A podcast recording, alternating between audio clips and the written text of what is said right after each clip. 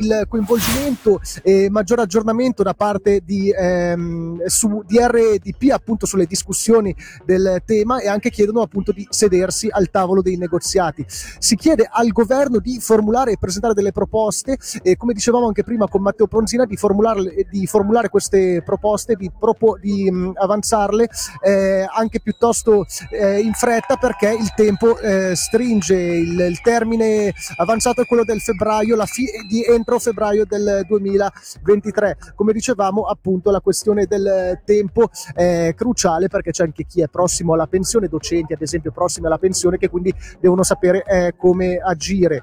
Ehm, eh, ad esempio ieri il, il, il, governo in tema di pensioni ha fatto discutere decidendo eh, di aprire un'inchiesta disciplinare proprio nei confronti di due docenti che hanno usato, eh, me, docenti membri di RDP che hanno usato l'indirizzario di posta elettronica dell'amministrazione cantonale per informare sulle attività e sulla campagna de, di, di, questa rete. Ecco, invece si chiede maggior proprio coinvolgimento e più eh, dialogo tra RDP e governo, insomma, nella decisione di questi temi cruciali. Noi tra poco cercheremo di trovare trovare, cercherò di portarvi in diretta eh, Enrico Quaresmini per capire un attimo anche quali sono state le altre manifestazioni eh, di oggi sempre in questo ambito. Per il momento invece vi restituisco la linea. Grazie mille Michele Sedili, ti ritroveremo tra poco durante la seconda ora di A2 News e ora dall'esterno di Palazzo delle Orsoline ci spostiamo invece al suo interno dove da lunedì è in corso l'ultima sessione parlamentare del 2023 che ieri in tarda serata ha portato all'approvazione del preventivo 2023 dei conti dello Stato nonostante non ci fosse l'appoggio dell'UDC. UDC. Oggi per la cronaca parlamentare spicca la decisione giunta un'ora fa di introdurre la possibilità di dedurre 1200 franchi all'anno di premi cassa malati per ogni figlio a carico. La proposta di PLR, Lega, il Centro PPD e l'UDC è stata approvata per 56 voti a 20, modificando così la legge tributaria. Le minori entrate stimate dalla divisione delle contribuzioni tra cantone e comuni ammontano a circa 10 milioni di franchi. La stima è che a beneficiare della deduzione saranno 32.000 famiglie del ceto medio. Poco fa Angelo Chiello ha sentito la relatrice del rapporto di maggioranza insieme a Bignasca e Pamini, rispettivamente di Lega e UDC, ad Agustoni del centro PPD. Stiamo parlando di Alessandra Gianella, capogruppo PLR in Gran Consiglio.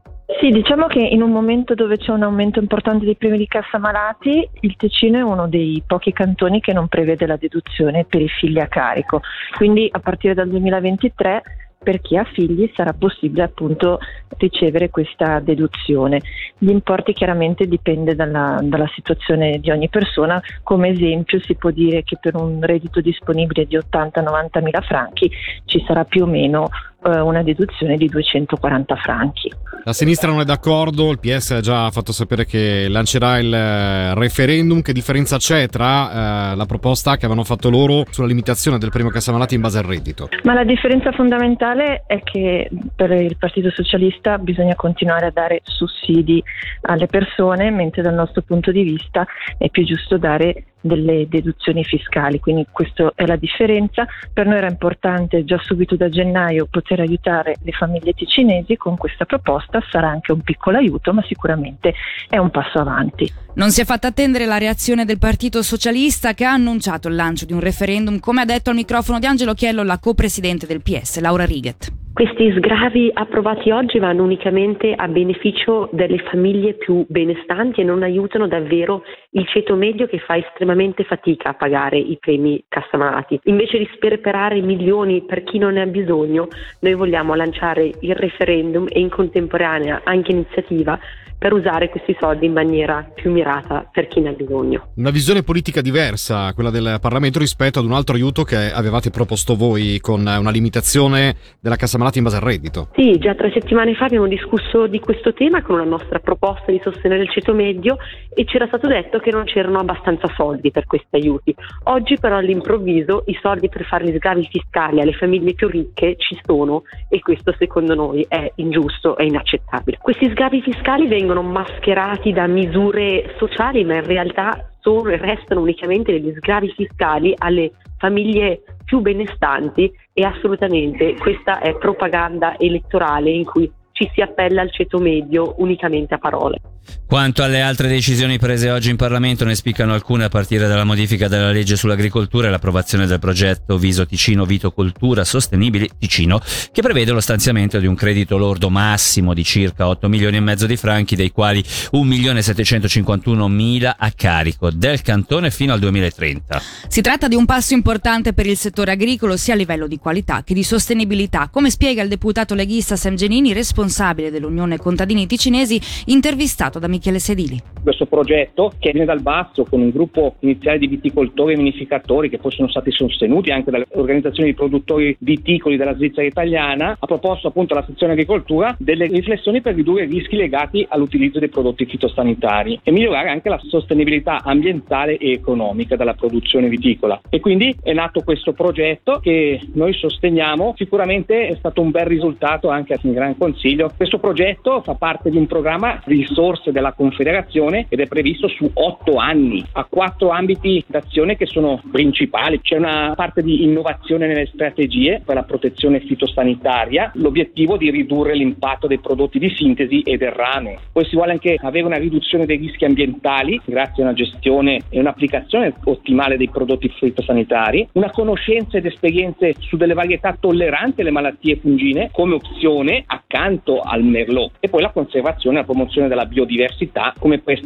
ecologica e sociale della viticoltura. Importante dire che ci sarà anche un accompagnamento scientifico che sarà garantito da diversi istituti di ricerca federali. È sicuramente un progetto, un investimento per trovare delle soluzioni attuabili nella pratica per avere una produzione forte ma sempre più sostenibile in viticoltura ed è una risposta anche alle esigenze dei viticoltori però anche alla richiesta dei consumatori, della politica e della società intera tra gli altri temi trattati oggi, il Gran Consiglio ha approvato pure un altro credito per il rilancio dei castelli di Bellinzona. Per la progettazione e la valorizzazione della fortezza storica della capitale sono stati stanziati 580.000 franchi più altri 650.000 per rinnovare l'illuminazione dei castelli.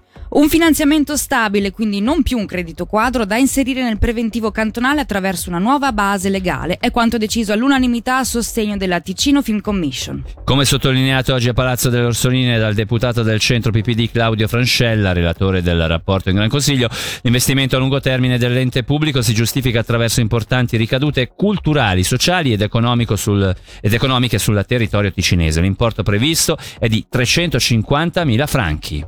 Quali sono i veri obiettivi della Film Commission Ticino? Innanzitutto quello di stimolare e mettere in rete il fare cinema cantonale e poi attirare produzione audiovisiva nazionale e internazionale per da un lato portare lavoro e spese sul territorio e dall'altro dare visibilità turistica alle nostre destinazioni. Nel quadriennio 2018-2021 vi è stato un indotto diretto a favore del nostro territorio di ben 13,5 milioni di franchi con una crescita rispetto al primo quadriennio di attività 2014-2018 del più 193% e ben 128 sono stati i progetti accompagnati.